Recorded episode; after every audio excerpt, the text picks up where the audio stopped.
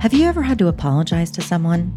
Or even better, has someone apologized to you and it felt like it wasn't really authentic? In reality, there's a lot of ways to give and receive an apology, and sometimes they can be really sincere and genuine, while other times that apology can be a massive fail.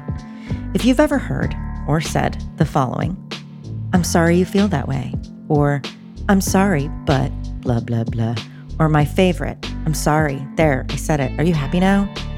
Then this is an episode you're going to want to listen to. Today, we're talking with Marjorie Ingall and Susan McCarthy, who are experts on this topic and also authors of the book, Sorry, Sorry, Sorry The Case for a Good Apology.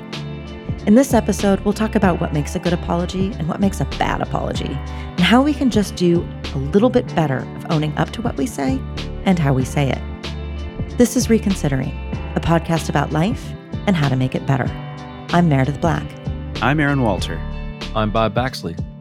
Welcome to Reconsidering.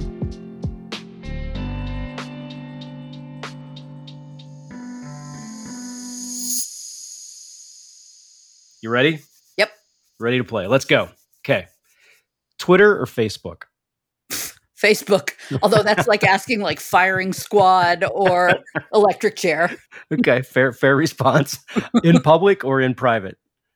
Both. Diplomat or politician? Diplomat. A hug or a handshake? Depends on the person on the other end of the arm. mm-hmm, mm-hmm. Intent or impact? Impact, no question. Apology or regret? Apology. Rehearsed or ad libbed? Rehearsed. Now or later? Depends on the recipient. Letter or text? Depends on the apology. Me or you? All about you, babe. I think that what you're doing is such important work because learning to apologize is a life changing skill. It has been a life changing skill for me. I grew up in a family in the Midwest where apologies just like they didn't exist. And your bingo cards of the bad apologies, which I'd love for you to sort of break down because those were great. I was just like, yes, that's exactly how it's done. you know, so when I got married, you know, 20 some years ago, I was not equipped to apologize effectively. And that became an issue. My wife's just like, hey, you suck at apologies. You're going to have to get better at this. And I did. I, you know, it was just sort of like learning to, like, it's not dangerous. It's a bit like dancing to me. It's like, it's so scary to get on the dance floor. And then you get out there and it's like, well, this ain't so bad. No one's making fun of me when I look silly on the dance floor. It's like, come on in. The water's fine to mix my metaphors. But, you know, it's a really powerful, powerful skill. And I have used it with my kids as well. You know, I'm raising two sons and I'm not a perfect parent. Like being able to apologize to your kids so they can see you as a human being, powerful, life changing there's not a question in this. It's just, I don't know, like m- maybe you could share some of the stories where people's lives were really shifted in a different direction because they were able to apologize. There's a great apology story from the uh, Hollywood designer Chad Michael Morissette. One day, out of the blue, he got email from, I guess, through Facebook saying, I don't know if you remember me from high school, my daughter is uh, doing a, unit on bullying and she's was asking me questions about bullying and she asked me if i had ever bullied anyone. And i thought and i realized that i had bullied you terribly in high school and i feel really bad about it and i had to tell my daughter that i had and i want to apologize to you. That was that was wrong. And Morissette had to think about that. He had been bullied horribly. He left the small town where this happened as soon as he was, as, I think when he was 16 years old. He had been bullied not only by this guy, whom he didn't particularly remember, but many people, everyone on the football team. He actually had to be, he was a small kid and he had to be escorted down the halls for his own safety because the mm. bullying was so bad. And he thought about it for a couple days and he wrote back and he said, Thank you. I, that means a lot to me. No one else has ever apologized to me for what went on at that time. Thank you. That means a lot. And then the guy who had apologized was also really moved by having his apology accepted. And he said, Thank you so much. And this apology sequence went viral. People loved this because so many of us never got an apology for what happened in high school or junior high school. I was wondering if you could deconstruct that emotionally for me a little bit. Like a lot of times when we apologize, we're in a real time relationship and there's some tension in the relationship that we're trying to resolve through an apology because we want the relationship to continue. But in that story, and, and, I think in one of the other interviews I heard with you, you mentioned another one about a boyfriend. I think it was contacting a girlfriend sometime after the fact and saying, "Thank you, you've made me a better a better man, and it's going to play off my marriage now," which was also that beautiful. Was my ex. Oh, oh, there you oh, go. And it was a real. It was an ugly breakup, and I second guessed myself for years about like why did I stay in that relationship so long? Am I an idiot? And then I got a letter from him. I hadn't heard from him in years, and I got a letter with no return address and a, a really pretty stationery, and him just saying, "I know it didn't seem like I was listening when we were together, and I'd want you to think about the time w- that we were together a lot, and having dated you, you know, I'm getting married, and having dated you, I." think I'm going to be a better husband mm-hmm. because of the things that you taught me. And, eh, you know, I'm sorry I was a crappy boyfriend to you, and I'm determined to do better. And like, there was no expectation that I had to respond, but it felt so good because it recast the whole past for me. And I could remember all the good times we'd had and what I liked about him. And, you know, I felt like I mean, this is a funny leap that I'm making in my head, but we talk about medical apologies and why doctors are so reluctant to apologize. But the thing that patients want is they want to know their suffering meant something and they want to know that this won't happen to someone else. And as I'm saying this to you out loud now, I'm realizing that's what I got from that apology from this guy was that, you know, my suffering meant something. which is, you know, melodramatic, but also true. It just felt so good. Well, and to add to that, I love the fact that he didn't even put his return address because it was kind of like this like closure for him to write this, but he wasn't expecting anything from you in return. It was a genuine apology. I don't need anything returned. Like this is how it is. I don't know, it just makes it seem almost like more meaningful in a way. Yeah. I mean, the whole point of an apology is you are putting the other person ahead of you. And that encapsulates it. You know, I'm not expecting you to respond to this, you know, is just wow. Hmm. I think that's the part I'm kind of curious about. And the reason I wanted to ask about is I'm trying to intersect this with some of the stuff that we learned from Dan Pink about regret. You know, there's things that I think about apologizing for that happened decades ago. And honestly, I can't figure out if my motives are as noble as some of the ones you guys have talked about of putting the other person in the forefront. Is my tension about making those apologies because i want to do that for them or it's some way of assuaging my own regret?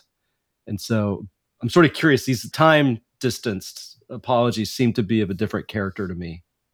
You ask really good questions. You know on the one hand it is never too late to apologize. People say is it ever too late to apologize? The answer is no. However does the person want to hear from you? Would they welcome hearing from you? And there may be people who are connected to both of you who you could sort of use to feel out, you know, do you think that I could, you know, reach out to so and so? This has weighed on me. Because if it weighs on you, it may also have weighed on them. But if you are entirely in the wrong, certainly one of the things that we talk about in the book is never apologize to someone who doesn't have an out like I once had a colleague try to apologize to me after we had a tiff and he was in the doorway of my cubicle and it was like I had nowhere to go and I did not want to talk about this. You never apologize to someone in a car, you know, if it's a big deal. If this incident is from a long time ago, it sounds like this could be an opportunity for nice stationery and a stamp, which always says this is important and I care. But if, you know, especially if it was a time in your life when you were in a little bit of a destructive phase, shall we say, somebody might not welcome hearing from you at all. And that is something that you have to sit with. Go back to apologies from high school and junior high school, as in the case of Chad Michael Morissette. I think those apologies can mean a surprising amount because a lot of us internalize unpleasant things about ourselves at that time of the life. People don't want to be with me. People don't like me. I'm always, you know, I always say the wrong thing. I should just shut up. That stuff you can carry with you your whole life. And getting an apology for something that happened at that time can counteract those messages and it can also counteract the feeling that you know it's not important if bad things happen to you it's not important if you feel bad you know because you're just not that valuable and so an apology for something long ago like that can be amazingly powerful I like what you said, Marjorie, about recasting the past, because that is essentially what can happen through an apology, that it reframes the way that, you know, your connection to those experiences. And, you know, like it does assuage regret. It also changes your personal narrative. It's very powerful. I was on the receiving end of one of those high school apologies as well, where a former girlfriend reached out to me and apologized on Facebook. It is kind of interesting because your inner, I don't want to say your inner child, but like your inner teenager, it gets set into a certain thing. And that does kind of carry with you even decades and decades and decades later. And it is fascinating how somebody can go back and just sort of move that arc of your personality a little bit. And then it just sort of suddenly catapults through decades and changes how you feel about who you are now. Yeah. The thing that always gets me with that is, you know, I, if I think about something, you know, that happened in grade school or high school, and I think about that person saying something mean to me, I always look back like many, many years later and I'm like, well, I'm not that person. Like they're probably not that person either. Right. And so maybe I'm just like altruistically giving people the benefit of the doubt. But I also think that there's, for me, no expectation for an apology because who even knows if they remember doing it? Like it's internally scarring to us, but like, do they even know? Like, does that hit the same, like, I don't know, childhood scarring meter that it does for us, so to speak? Well, that's one reason why after our, the last of our apology steps, there's a half step of listen. I have apologized to people for things in the past, some of which they remembered and some of which they did not. Uh, even if they didn't remember it, it put my conscience at ease. But if you listen, if you apologize and then you listen, and they can say, Boy, I don't remember that at all. Or, Yeah, I remember that. That was bad. And thank you. I'm, I accept your apology. Could you just lay out the steps of an apology? Like, what is a good apology? What are the components of a good apology? How about we do it fast and then we can delve into the steps more if you want, just so we can keep those six and a half steps together? Susan, you want to alternate? sure. Okay, number one is say you're sorry. Use those words. Do not say regret. Say sorry or apologize. Number two is say what you're apologizing for. Be specific. Number three is show that you understand why the thing that you did was harmful or hurtful. Number four is don't make excuses. Explain only if you need to. Number five is tell us the steps that you are taking to ensure that this never happens again. And number six is make amends, make reparation if it's appropriate. Pay for the dry cleaning. Right. And then that half step is listen, let the other person have their say, don't interrupt, even if it's hard. I used these steps with my sons the other day. They were fighting, kind of physical fighting, and I sat them down calmly and I said, We're going to learn how to do an apology. I read this book. I taught them those steps. They apologized to one another in a way that they haven't before and totally squashed the fight. I mean, it was kind of amazing. It's kind of amazing. This is a 12 year old and a nine year old. Oh, wow. Aaron, thank you so much for telling us this. It's so great. I don't think anybody's ever told us they did these steps with a kid before. Yeah. So I have a request.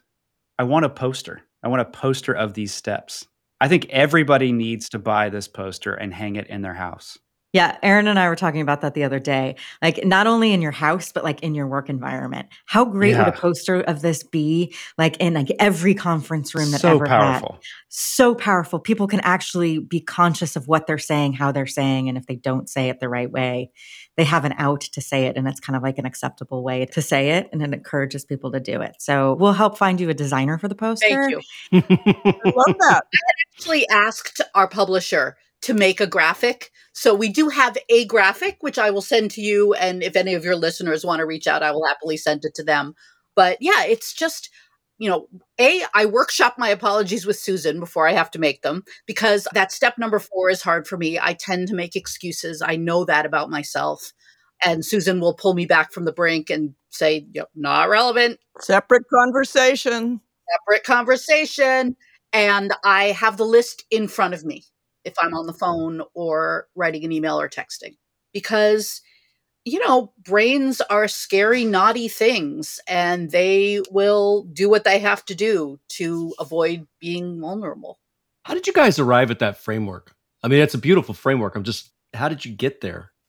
We looked at a lot of apologies that are available in the public sphere in, in one medium or another and asked ourselves, is this good? Is this not good? What's wrong with this what's right with this and this is one of the things that at sorry watch we get a whole lot is people say is this a good apology?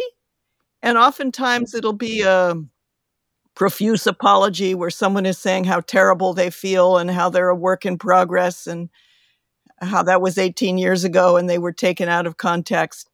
And we sort of gradually pulled out the principles and of course there are sort of auxiliary principles like who are you apologizing to? Are you apologizing to the person whose car you crashed into? Or are you apologizing to the team for making them look bad? Are you apologizing to your party for making them look bad? We really analyzed these apologies. We took them apart step by step. I also think anybody who writes about or researches about apology owes a big debt of gratitude to a psychiatrist named Aaron Lazare, who wrote a book years and years Aaron ago. Lazare. Yeah, who wrote a book on apology. And he had a set of, of steps and ideas, but they were a little more, I guess, diffuse than ours. But I think his thinking really influenced our thinking. And also, the psychiatrist Harriet Lerner has written about apology. There are a lot of really good thinkers about apology in this I guess I hate saying in the space. well, it's a certain kind of social science, right? Yeah. You know, we started doing the website a decade ago and we're journalists so we're used to moving on you know we love to do research but we're also used to moving on and i think that the subject of apology is so rich and so resonant and touches on brain science and sociology and pop culture and history for a zillion different countries that we're not bored. And I don't see us ever getting bored of this incredibly nuanced human topic. Do you think the nature of, I don't know, especially the past 20 plus years with the internet and social media and, you know, everything being in everybody's face all of the time, do you think that's changed the nature of how we apologize or maybe why people apologize? in a maybe disingenuous kind of way because it's more publicized and maybe more performative. Exactly. I think the internet and social media have been a real they've been a mixed blessing, which means they have been a blessing in some ways in that they make discussing apologies happen in the public sphere. A good thing about social media is that it has amplified previously underheard, underlistened to, undervalued voices and there's a certain level playing field about something like Twitter, where, you know, a regular human being can talk about a terrible customer service interaction and that can go viral and that can force a company to respond in a way that they might not have had to 20 years ago. But on the other hand, the notion of the unhelpful pile-on public shaming in a way that isn't about calling someone in to educate them, but calling someone out to shame them. We don't really learn through shame. We may learn through guilt, but the internet is really good at pushing one into the other. Some interviewers have asked us about, oh, why bother to apologize when you're just going to get dragged on social media? And we point out that good apologies also go viral and it doesn't matter you know, you're apologizing for you and you are apologizing for the person you wronged, not for the rabble. I would also say that what I've discovered about learning, mostly through researching animal behavior, is that one of the best ways to learn something is not to be taught, but to watch someone else get taught. It takes the pressure off. You see the steps, you hear the explanation, you see the mistakes that the other person is making, and you think to yourself, oh, I wouldn't do that. Oh, I wouldn't do, I wouldn't say that. And you learn that way. And that's something that happens in social media, I believe, is we see other people apologize well or badly. If they apologize badly, we see other people go, wait, wait, wait, you're blaming her? And so we learn that way. So I think that when we started, there was less awareness, for example, of how bad it is to apologize by say sorry if. And now I think everybody recognizes sorry if is just no, start over. You know, it's, it's funny that that idea of watching others learn is an interesting way to learn. I feel like that was the role of fiction for a very long time. And that if you read stuff like Pride and Prejudice or Les Miserables or Don Quixote or a whole host of other books, that that was sort of the role that they filled, you know, and certainly religious texts as well. It seems like modern literature in a lot of modern cultures just kind of turned to pure entertainment. And that maybe we've kind of moved into this environment of just reality TV, if you will, at scale. We're sort of watching each other learn, whereas we used to watch fictional characters learn. I mean, it's funny. I saw a tweet from a Gen Zer not long ago saying between Everything Everywhere All at Once, Coco, Moana, what's the one with we got we have to talk about Bruno? Encanto. Encanto, and then there were a couple more. It seems like millennials really want to see entertainment about their parents apologizing to them. Find, finding Nemo as well. Yeah, even Ratatouille would fit that, and The Incredibles. Now that we're mentioning it, yeah. like so, so much of I think the pop culture that we find meaningful is about reconciliation and apology. So maybe we're not getting it through literature quite as much. And maybe because our world is so much more fragmented, people aren't all reading the same books. There isn't that same sort of 1950s blockbuster that everybody read. But I feel like we are sharing these conversations about apologies and seeing them beautifully enacted in stories. Yeah, yeah. Certainly your examples there point out the fact that people still crave this, however they're getting it. Like we want to somehow watch others apologize. Like I just think everything everywhere all at once was such a great movie on a million different levels, but one of them was about vulnerability and apology. We'll be right back after this word from our sponsors. Meredith, I've recently become a really big fan of Athletic Greens and their product AG1. Have you tried it, Meredith? Yeah, I've tried it and I have to say I look forward to taking it every day now. Yeah, for me, you know, the idea of having one super research drink that has everything I need, it's got all the vitamins and minerals that I need, prebiotics, probiotic, it's good for gut health, you're keeping your immune system tuned up and just like feeling your best. The idea of that being in one single drink that I can take every day in the morning is very attractive. Yeah, and you know what else I really love is that AG1 is just one scoop that you put in eight ounces of water. It's not like you have to go out and buy a million different supplements and keep taking all of these pills. You've just got everything in one scoop. So it's so nice and convenient. And it's also so much more affordable. And it actually tastes good too. I mean, I enjoy drinking it every morning along with my coffee. And when I travel, you know, they give you these great travel packs so I can just slip it in my duffel bag when I'm visiting family, going on vacation. I've got it with me, so I'm always at my best. So, if you're curious and want to check out Athletic Greens like Aaron and I and their AG1 formula, there's no better time to do it than now. You'll get a year's supply of vitamin D3 and K2 and five travel packs for free. So go to athleticgreens.com slash reconsidering and get your AG1 today. That's athleticgreens.com slash reconsidering. Now back to the show.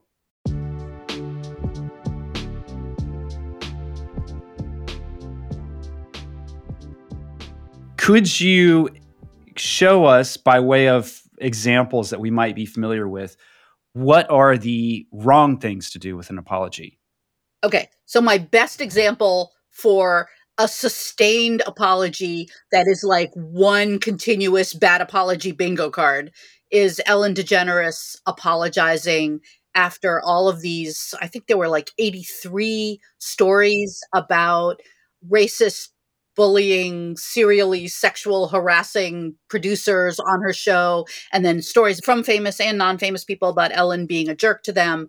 So she said that her show was supposed to be a place of happiness. No one would ever raise their voice and everyone would be treated with respect.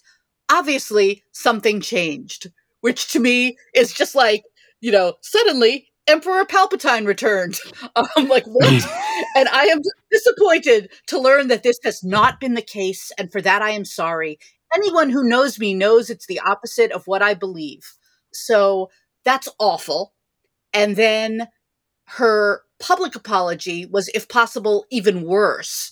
So a million people, uh, not a million, because I don't actually know TV numbers, a gazillion people tuned in to hear her apology for the toxic work environment at her show. And she said, as you may have heard, there were allegations. Okay, if the word allegations is in your apology, you have made a terrible, terrible error. Um, I learned that things happened here that never should have happened. I'm sorry to the people who were affected. And she said, being known as the Be Kind Lady is a tricky position to be in. Let me give you some advice. If anyone's thinking of changing their name, do not go with the Be Kind Lady. Ha ha ha. ha. That's so funny, Ellen. Like calling yourself kind actually means you have to be kind. Ha ha ha ha. That's hilarious. Um, so she said that articles in the, the media claimed that she was not the person she was supposed to be and the truth is, I am that person. I get anxious, I get impatient. I am a work in progress, which is absolutely on one of our bad apology bingo cards. And she said, if I've ever let someone down, if I've ever hurt anyone's feelings, I am so sorry for that. If, if, if. And of course, we've all let people down. We've all hurt people's feelings. I mean, that's just being human. So I think that it is telling that after that initial show, her ratings plummeted. And I think she was off the air like four months after that. I like when the New York Times gets really snotty, and the Times said something about her ratings were no longer, you know, like two months later, her ratings were no longer in competition with Dr. Phil. They were now with that guy who used to be Jerry Springer's security guard who had a talk show, you know? uh, so, not good. and I think people do get vindictive when they are confronted with bad apology after bad apology. That was that United thing. Remember when the guy, the old man, was dragged off the flight in a quote overbooking situation? And like United issued terrible apology after terrible apology, and people get madder and madder and madder. So break that down. What were the specific things that she did wrong? You pointed out a couple things. Yeah. She did not take any responsibility you know it was that old you know mistakes were made it was this happened on my watch which a lot of politicians do. That's not ownership. You know the fish rots from the head down as my jewish grandmother would have said. There was a lot of what happened and no specifics. She never addressed the fact that people had stories about her. Those were not addressed at all. There was no understanding of why what she did was bad because it was only it wasn't her it was just, oh, I wasn't aware of all these terrible things. So she wasn't specific and she didn't discuss impact. Right. Mm-hmm. There was no indication of what steps she was taking to make sure that this problem didn't recur. There was no public offer of repair. And it seemed certainly like there was no listening. So every step of a good apology was missed. No, no, she did say she was sorry. But then she went off the rails. She didn't say what for. No, and she said, I'm sorry to the people who were affected. Oh, so, if, if I have ever. Right. Yes. Yes. And she didn't apologize. You know, you need to apologize to everyone. A lot of people do that. I'm sorry to anyone who didn't think that was funny. No. When you do something bad, you apologize to everyone. You don't have to specify because when you do something harmful, racist, sexist, misogynist, all of those things affect everyone. They affect the petri dish that we all live in, the culture that we're all marinating in. So, you know, apologize for contributing to the yuckiness of the discourse, dude. I'm wondering if if you could talk uh, either of you could talk a little bit about institutional apologies because you mentioned there you mentioned the example of United. I'm watching Uber these days, and I've kind of actually gotten where I'm okay with Uber, although I don't think Uber ever officially apologized. But it feels like they've sort of I don't know they've kind of gotten back into a decent place and I'm not quite sure how. I'm curious how like how does this differ between individual apologies and institutional apologies? You know, we take a good look at a case that's still taught in business schools about the Tylenol poisoning mm-hmm. in the 80s. Mm-hmm. And yeah. I looked and I never could actually find the words we're sorry, but the actions that were taken during this crisis were so positive that I think this is the one case I can think of where I'm like, it doesn't even matter that they didn't say the words, we're sorry, because they were utterly transparent. They pulled every product off every shelf all over the country. They changed the packaging so this could never happen again. They were transparent the whole way through. You know, the CEO was in with the press every single day. It just was so stunning that, of course, you know, Jerry Della Femina, the great ad guy, was like, we are never going to hear the name Tylenol again. This company is done. And nope. You know, it went from zero market share after they pulled that product to completely dominating, you know, which shows you that handling a crisis well and being transparent and the taking of action to make things better to ensure that this won't happen again is really important. Susan, I think that you should talk a little bit about governmental apologies, if that's okay. I'd love to. Governmental apologies, corporate apologies, all those institutional apologies, we think they should follow the same rules as personal apologies.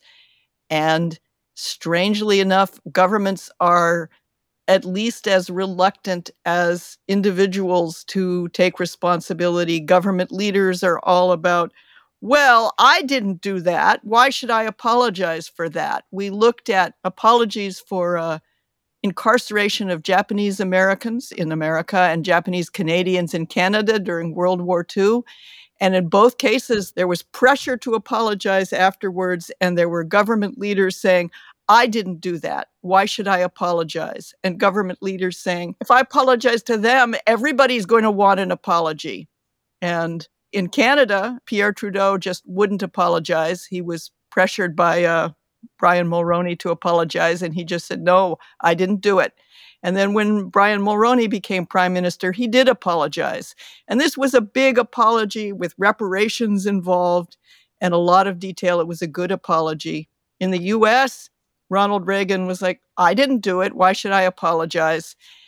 And then somebody came up with a really great speech that they said Reagan had made to the family of a Japanese American soldier who was killed in World War II. And it was such a great speech. It's not clear that Reagan ever made this speech, but it was a beautiful, short, eloquent speech.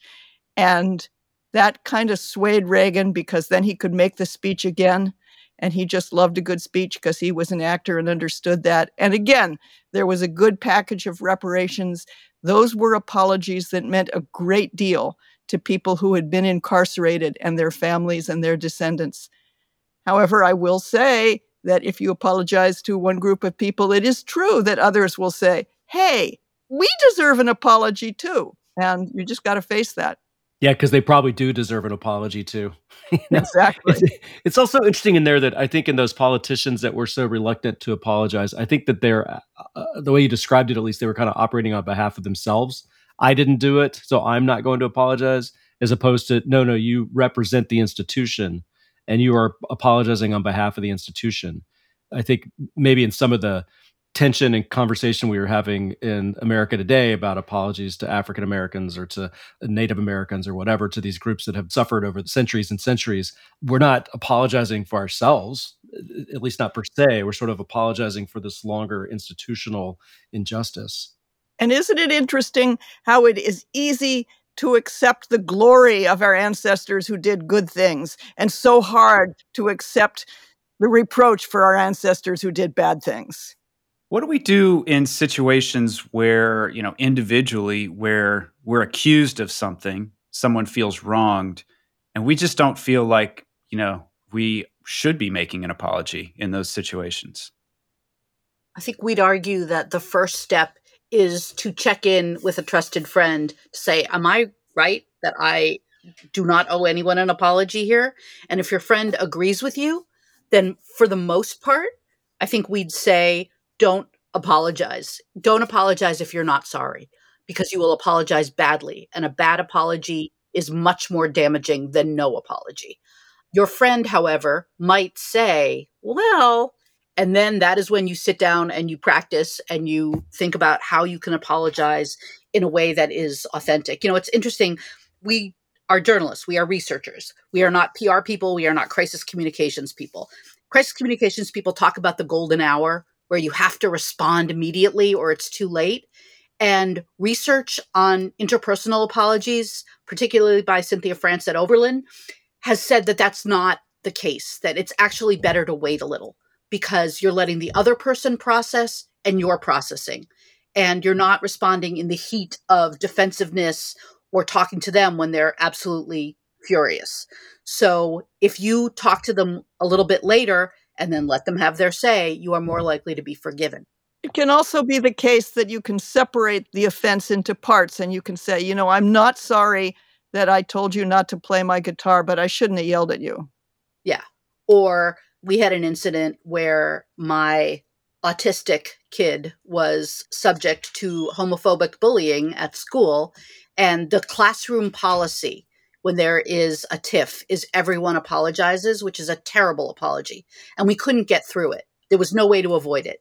So I sat down with Max and we came up with I'm sorry for disrupting the class, which had nothing to do with I'm sorry for yelling at the other kid because they weren't sorry. And the conversation was between me and Max was this is a stupid bad policy. But given that this is the policy, here's how we do it. Oh, and Susan, you had good examples of a, a boss apologizing for the bigger bosses. Yeah, this is something that actually happens a lot. Suppose you're, you know, the manager of a team and there's a new policy and you can't affect that a policy. You didn't come up with it. It's not your idea, but you have to talk to your team about it and you can say, I'm sorry. I apologize for this. You guys didn't deserve this. You did good work. This is not about you not doing good work, and you deserve an apology for it. And I'm sorry. And that's apologizing in a situation where you don't actually have responsibility because you know those people are owed an apology that no one else is going to give them. Okay, we're going to pivot. I, I want to be sensitive to your time, but there's one last question that I am just so eager to ask you both. Do we know that animals apologize to each other? And how do they do that? And have we learned anything from that? Wait, can I toot my co author's horn first? Yeah. Susan is the internationally published co author of When Elephants Weep. It's been translated into one gazillion languages and sold one gazillion copies. And Susan's job when she is not writing about apologies is to write about animal behavior and science. So, Susan, go for it. We actually knew that. Yeah. oh, you! Yeah. We did. We did our homework. Yeah. animals do apologize. Not all animals, like not all people, and they have different ways of doing it. But you know, you'll see kittens or puppies fighting, and one of them will bite too hard. You know, play fighting, and one of them will bite too hard, and the one that's bitten will go ah, and then the other one will ah, and frantically start licking. You know, like I'm fixing it. I'm fixing it you know, we've been actually doing a little research on mostly you see apology, or as they call it, reconciliation, or even consolation. Mostly you see it in social animals. Obviously, they're who are you going to apologize to if you're solitary? And we see things from elephants comforting other elephants who are upset mice who see that other mice are upset and they have no idea why they will come they will cuddle up with them they will groom them and lick them and like i don't know what's wrong you're upset. In higher primates as they're called Frans de Waal has seen things like there'll be two chimpanzees that are fighting and they're angry at each other and they're looking away and they won't communicate and you'll see another chimp come over and take one by the hand and bring them over to the other chimpanzee and encourage them to reconcile and start grooming each other and being friendly again. Animals don't have words, sometimes they have apologetic sounds. We had the lovely example of the baby dolphin who ignores its mother's call to come back because it's so fun swimming around with, oh, sharks. And when the mother buzzes it and makes it come back or even holds it down against the bottom of the water to show that she is serious about you come when I call you. And the baby dolphin goes to its mother and starts patting her on the head with its flipper in apology and like, I'm sorry I didn't come when you called me. That's incredible. That's amazing. We can learn so much from them. Tissues all around. It was a showstopper. Literally. So, um, so we do have one question we like to close with, and I'll do this for both of you. We'll go in turn. Susan, we may start with you, but it's the same question for both of you. So, Marjorie, you're just going to get a little extra time to think about it. I want you both to kind of pause and think deeply and try to recall who you were when you were 25 years old and try to bring that version of yourself into your present thoughts. And then I want you to imagine sitting down with that person and that 25 year old version of yourself giving the current version of yourself some advice. What would they tell you? This is a reverse mentoring question. I'm trying to get to what did you know at 25 that perhaps you've lost sight of with where you are now? I think maybe I worried less. And I think that I would be able to tell myself, I think it's going to be great. Yeah, you, you made it. So enjoy yourself more. Enjoy yourself more. I'm having a great time. The 25 year old me would tell the me me to remember what it felt like to take more risks and to jump and not know where you were going to land it's harder to do that when you're thinking about a spouse and when you're thinking about kids. But I think there are still ways to do it.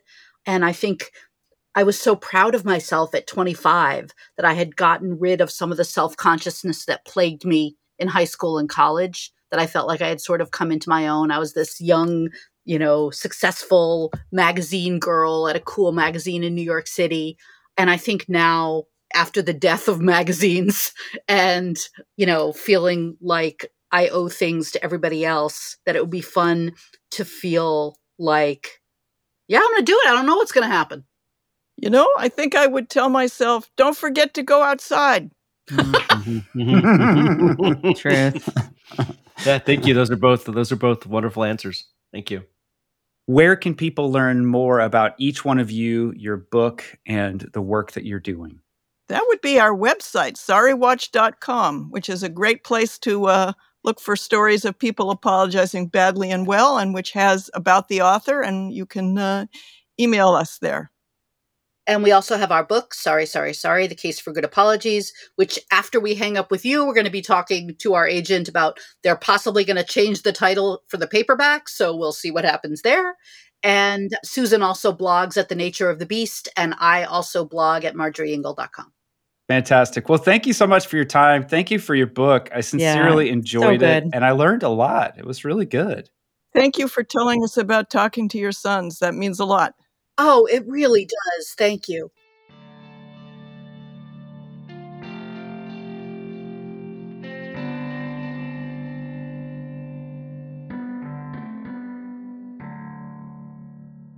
We've covered a lot of different topics on reconsidering, but I think this is one of the most important and most unsung skills that I think everybody needs to develop just learning to apologize. I can't overstate it enough that you know for me just learning to apologize it it kind of changed my life. I'm curious what did you learn from our conversation today and how have apologies played a, an important role in your life? Meredith, you want to start? Yeah, I mean, I think the first thing that comes to my brain is, you know, when you apologize or when I apologize, I apologize out of kind of guilt and out of shame. And I loved that, you know, Marjorie and Susan kind of called that out as like, you know, it's because you are shameful of something. But it, I also think it means that you actually care and you care enough to make a gesture to somebody else or to a group of people for why you were in the wrong. And I, I guess I just, I never really thought about it like that. And then kind of learning the steps of how to apologize properly. I think there are so many examples of how poor apologies are given. I think we see them every single day.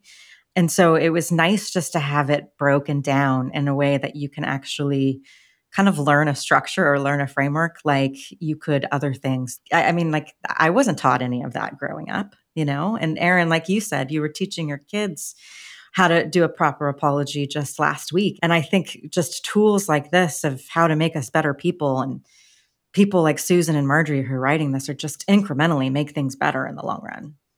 Yeah. I mean, the reason why it's so important is it keeps us part of a social structure there's so many opportunities to fracture our relationships throughout our life our work relationships our family relationships our romantic relationships and if we don't have ways to repair them That's a very expensive way to go about life. Mm-hmm. Yeah. Bob, how about you? What did you take away from this conversation from the book? Yeah, I think there's kind of two threads for me. One is about the content of what they were talking about in apologies, and another is sort of this process of how they arrived at this framework. So let me st- let me start with that first one, which was to apologize. It forces you into a place where you realize you're not the center of the universe, and that other people have their own lives as well, and that we're kind of all in this together. And I think it takes a certain amount of maturity and selflessness to be able to get into that space. I also think it's that may account for why some people end up making the apologies long after something has happened. So people, you know, as they told stories of people as adults apologizing for things that they did in high school, whereas in high school you just didn't have the self awareness to realize that other people's are having their lives too, you know. And I think as you mature in age, you start to you look back on those moments, and maybe as a teenager or a child, you intuited something that it wasn't quite right, but maybe you couldn't get out of your own head enough to understand what was not right about it. The other piece that I thought was really interesting, and I mentioned it once, like the overlap between what they're talking about and what Dan Pink talked about in Regret, I think is interesting. And that both of those books give us a framework for thinking about a very human experience. And in both cases, they approach the topic as researchers and they basically crowdsourced a whole bunch of examples. And then they analyzed all the examples and created these frameworks and formulas for what makes them work. And so, both in the case of regret, it helped me understand, oh, these are the four classes of regrets. And when I feel regret now, I kind of have a framework for how to think about it. And it's the same thing with the apologies. Like, oh, now I have this framework for how to think about an apology. And I, I think this is a really interesting positive impact of the internet because just being able to crowdsource all these examples and look through them and see which pieces are working, which pieces seem to function better than others, keeps us from having to run all these experiments one by one in our own lives. So it feels like in both cases is a way for us to leverage the learnings of a whole bunch of people and get better at being good people, I guess, or understanding our own emotional experiences. Yeah. You know, it also feels like for me, it feels incredibly intimidating. I think because you've, you kind of put everybody on this platform now that they used to not be on. And I do think it is good. I think it's just scary and something you kind of need to overcome. Whereas before, you know, if you apologize to somebody, it might just be heard through telephone what you said and things can get misconstrued. When you say something on the internet or when you write something that's there forever, that doesn't get misconstrued. It is there, it is permanent. And so, how are you careful with that as well? And how do you genuinely make an apology versus just throwing something out there? I think you have to be more accountable than I think you might have been used to. I don't know. Yeah. Meredith, I like what you mentioned about the idea of having apology posters in every oh, conference room. Please. It's really interesting to me. Like, I think all of us can sort of imagine a world where we're able to apologize to our spouse or our significant other, our children, our parents, you know, like these tight family relationships. But an apology at work feels like a whole, like, higher bar and I'm curious, Meredith, why do you think that is? And when have you seen apologies actually work at work? So, when I was at Pinterest, we had this saying called say the hard thing, right? And there was a point where we put that poster up in every conference room because people were not saying the hard thing, they were saying the nice thing, right? And that sometimes didn't move things along in a way, right? Like it slowed things down, or people just didn't want to hurt other people's feelings of doing this. Then you put, say, the hard thing in there, and it wasn't intentional, but it gave people the opportunity to say things that maybe were a little harsh or maybe not as thought out because they thought they had permission to. And so I see something of like a say the hard thing, which is great because I do think that we kind of tap dance around a lot of stuff that we could maybe just get straight to the point to, especially at work. But I think having the checklist next to it just to like call yourself out of, okay, wait a minute, what am I saying? What is the hard thing? And where do I go? So if I do go off script, like how can I course correct this in a timely way that's not going to have, you know, like a bad taste on people's mouths when you leave that conference room, you know? And I do think that we get away with not having to apologize at work as much because, you know, well, this is just business. This is just how things need to be. And at the end of the day, we're all literally just human beings doing work and we need to treat each other like human beings. And so, with that comes the responsibility of being, if you're a jerk or if you've said something out of line, you should be well equipped to give an apology and keep that bond going. And maybe it's a stronger bond. I feel like the times where I've apologized to somebody at work, I've gotten stronger bonds with them and still have stronger bonds with them now, like 10 years later, than I do the people that, you know, we just kind of were like, eh, okay, they were just in a mood and then moved on. And so I think at the end of the day, it can make an impact for a very, very long time. That's a fascinating point that when you apologize to people at work, I think it is a way of showing them that you actually care about the relationship. Whereas if you didn't care about the relationship, you're just like, oh, whatever, you know, I was a jerk to you and I don't care, which is very different from I was a jerk to you, I overstepped the boundaries and I'm sorry. I care about our relationship and I want to continue to work together. Aaron, what were your takeaways? I mean, I, I just got so much from the book. I just liked having a structure of here's what a good apology looks like and you know the components and why they're there. And when i hear those i think yeah that's what i would want from an apology as well. And then what a bad apology looks like i mean i've pretty much done all of those. Like in the book they have the bingo card at the end of each chapter of here's what a bad apology looks like. And i've pretty much put a chip on every single one of those at one point or another. But you know worked on getting better at that. And i've gone back in some situations, like there was a former colleague who I felt I just, you know, I didn't give them everything that I thought they deserved at the right time. And I just felt like I needed to give an apology. And I think it sort of touches on what we talked about in the conversation of like, is this for me or is it for them? But I, I feel like it was for them. I wasn't trying to get anything back necessarily. But yeah, apologies, they're hard. They're hard to do well but they're so man it just feels so good to do it it feels so good to not have that on your conscience not have that regret or to at least know you gave it your best to try to make amends and be heard i just take so much away from this book and we interview lots of amazing people and read lots of amazing books but I hope listeners will read this one in particular because I think it's got a lot of really practical, powerful tools built in. Reconsidering is created by Aaron Walter, Bob Baxley, and me, Meredith Black, with editing help from Brian Pake of Pacific Audio. Original music for the show was written and performed by Kimo Meraki. You'll find a full transcript of this episode and all the links mentioned at reconsidering.org. If you've enjoyed this episode, hit subscribe in your favorite podcast player to catch future episodes and discover the treasures of the Reconsidering Library. To support the show, we'd be ever so grateful if you'd leave a review on Apple Podcasts or Google Podcasts. Your review will help others discover the show. And life, like the seasons, is ever changing, but satisfaction can be found every day when we tune in. Until next time.